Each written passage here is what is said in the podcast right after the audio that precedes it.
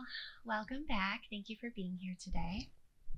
Today we are doing an episode on Ask Me Anything. I've done these episodes in the past on Instagram and YouTube, but now this is going to be a longer version.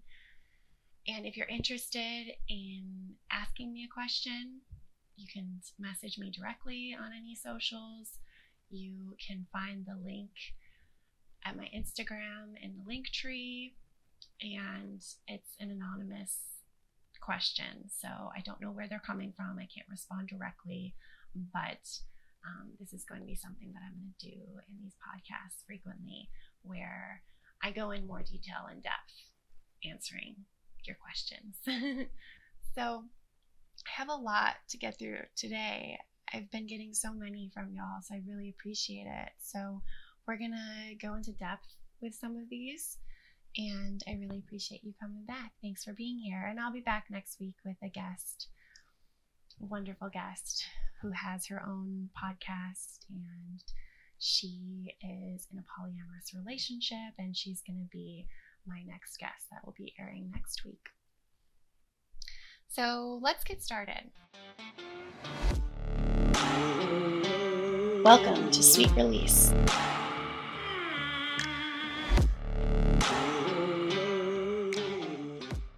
The first question: how attraction to people in kinks link together? Is participating in a kinky group sex automatically mean that you should have 100% attraction to all participants?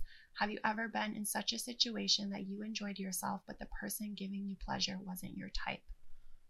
100% yes.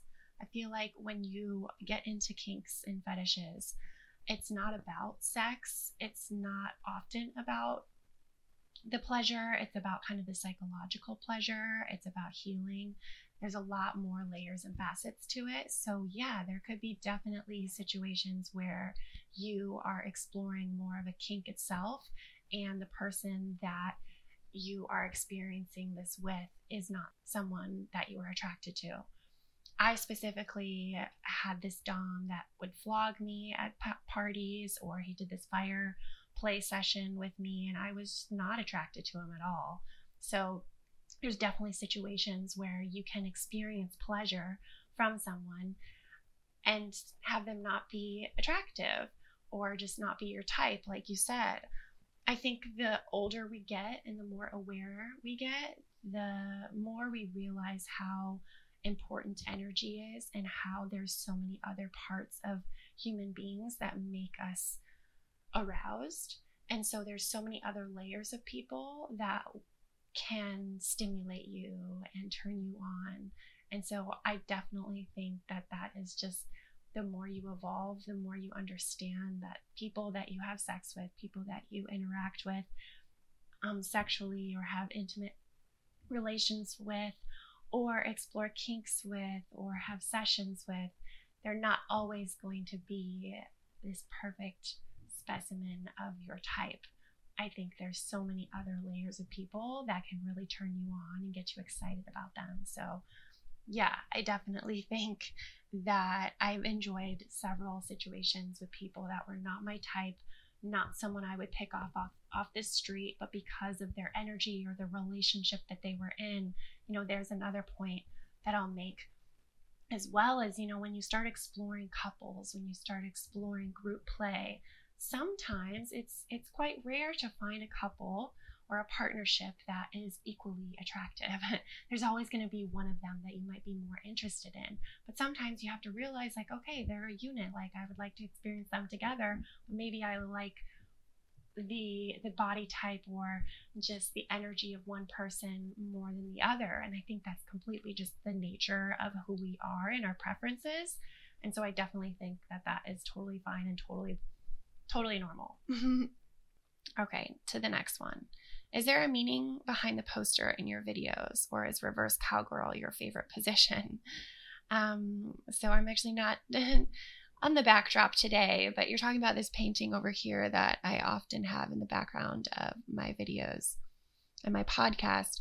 The meaning behind that is it's not my favorite position, actually. I can't remember the last time I did it. It's been a really long time that I've done reverse cowgirl, but It is a painting that my partner made me, and it does mean a lot to me because it was our first Christmas together, and the pools on my hands signify the fact that I'm always sweating and dripping in sweat. I'm just a sweaty human being, and the colors are just both warm and magical. It was just really special to receive a handmade gift. I had never gotten a painting from a lover before, so it just felt magical to be painted for the first time. So yes, next question. What's the deal with butts? It seems like booty is part of the body that is universally adored. Yeah, butts are awesome. They're round, they're scrumptious, they're beautiful, they taste good. I think butts are just this curvy part of our body that, yeah, they are universally adored. I agree with you 100%. I think they're just beautiful to look at. I think a lot of people think butt stuff is still so taboo, so maybe seeing the butt, it just makes you feel like, ooh, a little bit naughty, or just like wanting, yearning for that vulnerability. I think they're vulnerable in a way, but yeah, they are universally adored, and I'm so grateful that more people are embracing butt stuff. I think that's a phenomenon that's happening, and I'm just really happy about it. Next, thoughts on watching porn during sex. I was with a girl once who liked watching gay men's porn while having sex. She said it helped her orgasm, but I couldn't help but wonder if she even liked having sex with me. Or was she using me as a dildo while she actually got off to watching men take it up the ass? Okay. Yes to watching porn during sex. That is completely natural and very fun to do. I would say move away from the fact that this porn, this vibrator, this toy, this element is taking away from the experience, and move more towards the feeling that this is adding to the experience. It is making the pleasure between the two of you build and grow. A lot of people feel like adding a strap on, adding a vibrator, adding a toy means that you aren't pleasing them enough, or you're not good enough, and that's just so not true. Adding porn, watching porn is just another element to make her feel more aroused. She likes watching gay porn. I went through a phase where I loved watching gay porn. That's just really vulnerable and special that she shared that with you, and that she wanted to experience that with you. And I would just take that as just a positive, and I would pat myself on the back and be like, damn, thank you so much for sharing that with me. Yes, I want to experience this with you. Or if it doesn't turn you on, you don't have to watch it, but you can watch her watch it. You know, like seeing her eyes light up while you're pleasing her, while you're actually there with her, making her climax or getting her there. Sometimes a lot of us just need that little extra stimulation, whether it's added porn or added vibrators or added toys or plugs or whatever it is. Just don't think that you aren't good enough. The truth is you are, and that is just an added element that we should all accept and welcome into the bedroom. We should all just want more toys. It just makes experiencing more fun, and why not? So yes to porn during sex. Fuck yeah. Next, did you ever watch Sue Johansson on TV? If so, do you consider yourself to be a modern version of her? So she is this Canadian registered nurse and sex educator that promoted sexual health, and she had this birth control clinic she operated as well. So yes, the fact that she promoted sexual health, talked about sex a lot, I do feel like I could be related to her in a way, and yeah, more of a modern day version. I am not familiar with her. I have never watched her. I had to look her up. I think she was born in 1930, so she's way back in the time, but yeah, I definitely think that there's so many women that promote sex and wellness, and I am, perhaps an extension of that in modern day. Definitely. Thank you. Can you feel a difference between different condom types? And if so, what is your favorite? Yes. 1,000% yes. You can tell. Condoms are important. They really are. And I personally find that latex condoms suck. I haven't purchased a latex condom since probably high school or college. SKYN, S-K-Y-N, is my personal favorite brand. I know there's a lot more brands now, but in my adult life, that has always been the brand that I have always purchased.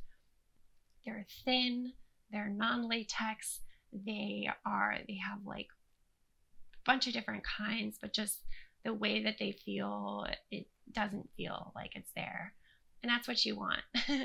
And so yes, SKYN is my all-time favorite. And I do think that the non-latex brands are the best. Latex is just an irritant for a lot of people.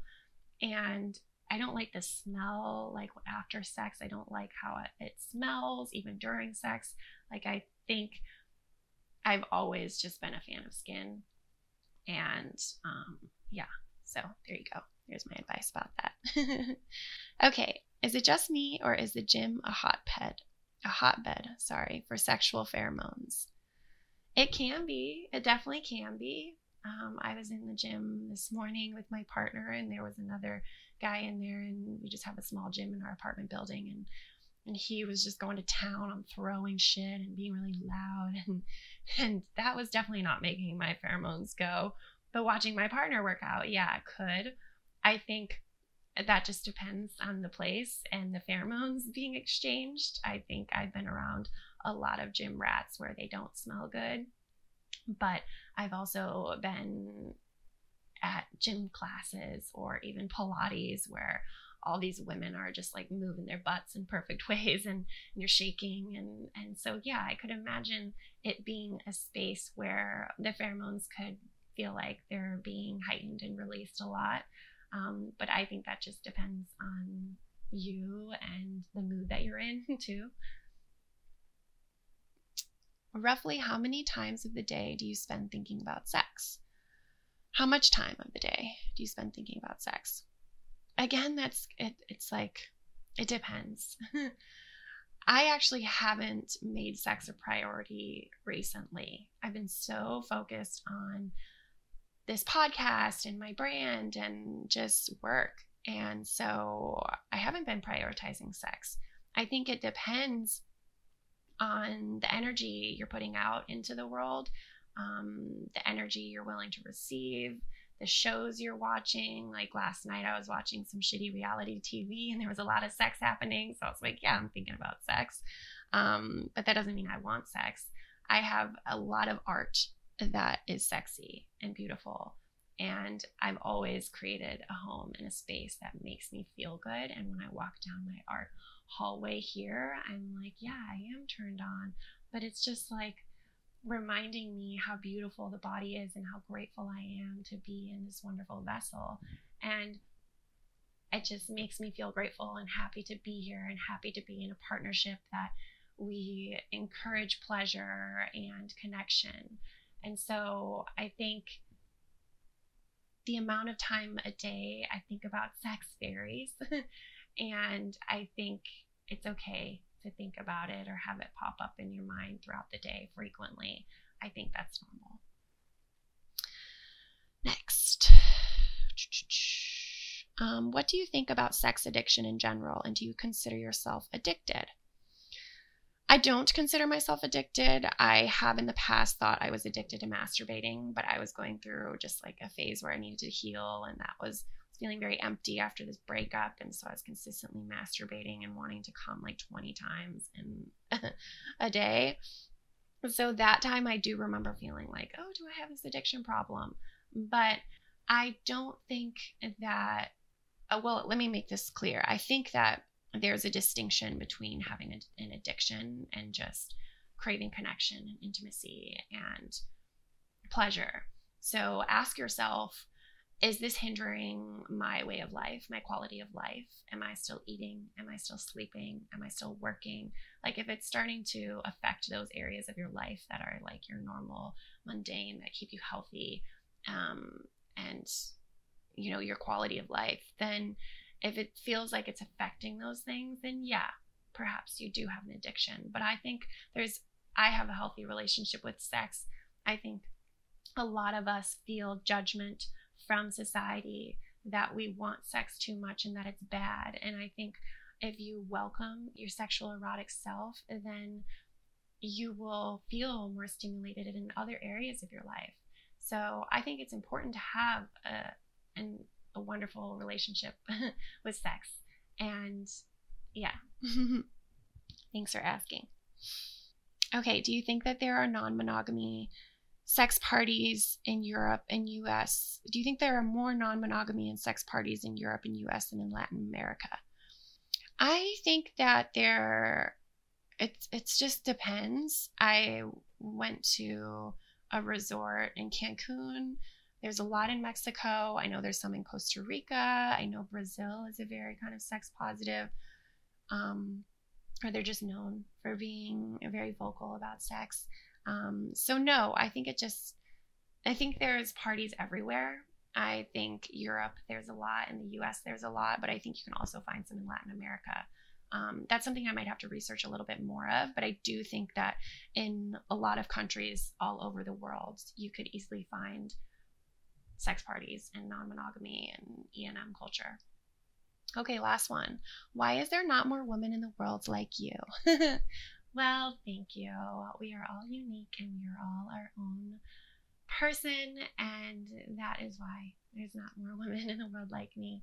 But to be honest, I think we've all led different lives. We all have different upbringings. We all have different values. And I think there are a lot of women that value connection and intimacy as much as I do, but they're more private about it. But I'm here to normalize pleasure and make you feel more comfortable in your skin and who you are.